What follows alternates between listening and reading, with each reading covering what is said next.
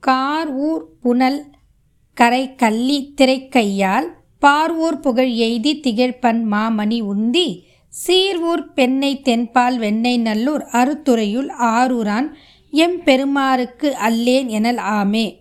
தெய்வங்களும் சித்தர்களும் இது உங்கள் தமிழ் பாட்காஸ்ட். வணக்கம். இன்றைக்கி நம்ம குலதெய்வம்னா என்ன இஷ்ட தெய்வம்னா என்ன மானசீக குருனா என்ன அப்படின்னு பார்க்க போகிறோம் குலதெய்வம். ஒவ்வொரு குடும்பத்துக்கும் ஒவ்வொரு குலதெய்வங்கள் இருக்கும். நிறைய பேருக்கு முருகர் இருப்பார். இன்னும் சில பேருக்கு பார்த்திங்கன்னா கிராமத்தில் இருக்கிற எல்லையில் இருக்கிற சுவாமிகளை அவங்களோட குலதெய்வமாக வழிபடுவாங்க. எல்லை சாமி பேச்சாயி முத்துக்கருப்பம்மா அப்படின்னு பல விதமாக அழைச்சி வழிபடுவாங்க. ஒரு சிலர் வித்தியாசமாக காட்டேரியம்மன் முனீஸ்வரன் வழிபாட்டையும் அவங்களுடைய குலதெய்வ வழிபாடாக வழிபடுவாங்க. இதில் குறிப்பாக கன்னிமா அப்படின்னு வழிபடுவாங்க. அது என்னன்னு பார்த்தீங்கன்னா முன்னோர்களில் வரை வாழ்ந்து மறைந்த கன்னி பெண்களை கன்னியம்மா அப்படின்னு சொல்லி வழிபடுவாங்க. பூவாடக்காரி அப்படின்னு சொல்லி வீட்டு தெய்வமாக வழிபடுவாங்க. இப்படி பலவிதமான வழிபாட்டுகளில் இருக்குது. இதில் பார்த்திங்கன்னா கன்னி சப்த கன்னி வழிபாடும் இருக்குது. பெரும்பாலும் இந்த மாதிரி கிராமங்களில் இருக்கிற குல தெய்வங்கள்லாம் ஆற்றங்கரை ஓரமோ இல்லை எங்கேயாவது எல்லையிலேயோ இருக்கக்கூடிய ஒரு சின் சிறு சிறு தெய்வங்களாக இருக்கும். சில குழு குடும்பங்களில் பார்த்திங்கன்னா முருகர் சிறுவாச்சூர் அம்மன். அப்படி அம்மன்களில் வழிபாடு முருகரோட வழிபாடையும் அவங்களோட குலதெய்வமாக எடுத்து வழிபடுவாங்க. என்னதான் இப்படி பெரிய பெரிய சுவாமிகை எடுத்து வழிபட்டாலும் சின்ன சின்ன தேவதைகள் கிராம தேவதைகள் கண்டிப்பாக எல்லாரோட குடும்பத்துலேயும் அந்த மாதிரி ஒரு வழிபாடு இருக்கும். என்னத்துக்கு இந்த குலதெய்வ வழிபாடை இப்போது நம்ம பார்க்குறோன்னா ஒவ்வொருத்தரும் தன்னோட குலதெய்வத்தை மறக்காமல் வழிபடணும். ஆண்டுக்கு ஒரு முறையாவது இருமுறையாவது குடும்பத்தோடு சென்று அவங்க குலதெய்வத்தை வழிபட்டுட்டு வரணும்.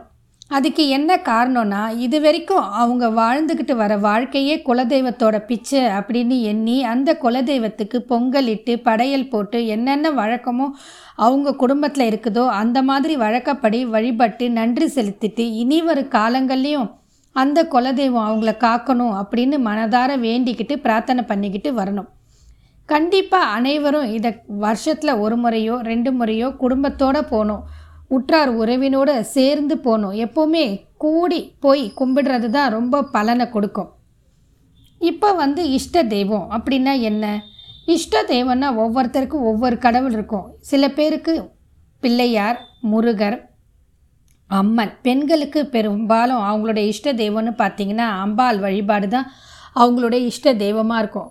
எந்த நாள் எப்படி போனாலும் செவ்வாய் வெள்ளியில் அம்மனை வழிபடுறதுக்கு வீட்டில் இருக்கிற பெண்கள் மறக்கவே மாட்டாங்க. தங்களோட மாங்கல்ய பலத்துக்கும் குடும்பம் தழைக்கிறதுக்கும் குழந்தைங்களுக்காகவும் கணவருக்காகவும் மற்ற எல்லாருக்காகவும் வழிபடுவாங்க. அப்படி பெண்களோட இஷ்ட தேவன்னு பார்த்தா அம்மனாக இருக்கும். சில பேருக்கு விநாயகராக இருக்கும். குழந்தைங்களுக்கு பெரும்பாலும் பார்த்திங்கன்னா விநாயகர் ஆஞ்சநேயர் பிடிக்கும்.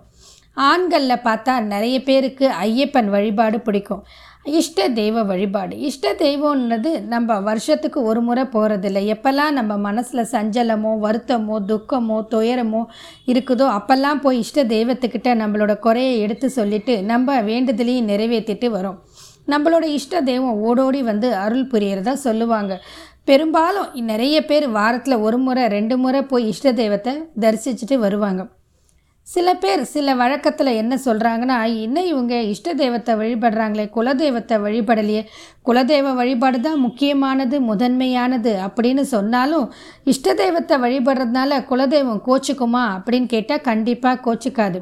கடவுள் அப்படின்னா காப் காப் காப்பாற்றுறவர் காக்கவர் நம்மை காக்கும் தெய்வம் கடவுள் அப்படின்னு சொல்கிறாங்க இஷ்ட தெய்வத்தை வணங்கினா குலதெய்வம் கோச்சிக்கும் அப்படின்னு சொல்கிறதெல்லாம் உண்மை அல்ல அதெல்லாம் நம்ம மனசளவில் உள்ளது. ஒவ்வொரு கடவுளும் நம்மளை காக்கிறதுக்காக தான் இருக்கிறாங்க. இஷ்ட தெய்வமோ குலதெய்வமோ எதையும் நம்ம முறையாக வழிபடணும். அது மட்டும் இல்லாமல் ரொம்ப முக்கியமானது நியாய தர்மத்துக்கு கட்டுப்பட்டு வாழணும். அதர்ம வழியில் செல்லும்போது ஆண்டவன் வந்து நம்மளை சோதிப்பார் தண்டிப்பார் அப்படின்றது தான் நிதர்சனமான உண்மை. பூர்வ ஜென்ம பாவமும் நம்மளை தொடர்ந்து வரும்போது நம்ம தண்டனையை அந்தந்த காலத்தில் அனுபவிச்சே தீர வேண்டும். இதுதானே தவிர இஷ்ட தெய்வத்தை வழிபடுறதுனால குலதெய்வம் நம்மளை தண்டிச்சிடும் அப்படின்னு சொல்ல முடியாது. இப்போ மானசீக கடவுள் மானசீக குரு அப்படின்னு பார்த்தா நிறைய பேர் ஷீரடி சாய்பாபாவை அவங்களுடைய மானசீக குருவாக ஏற்றுக்கிட்டு வாழ்ந்துக்கிட்டு வராங்க. அதாவது கடவுள் வந்து தெய்வ ரூபத்தில் நம்மளுக்கு பல முறை பல அற்புதங்களை புரிஞ்சிருக்கிறாரு. அப்படி பல அற்புதங்களை புரியும் போது அவங்க யாருன்னு பார்த்தீங்கன்னா மகான்கள் சித்த புருஷங்கள் அப்படின்னு இருக்கிறாங்க. தமிழ்நாட்டில் குறிப்பாக சொல்லணுன்னா ரமணர் சேஷாத்ரி இப்போது சமீபத்தில் வாழ்ந்த வள்ளலார் இப்படி பலரும் இருக்கிறாங்க.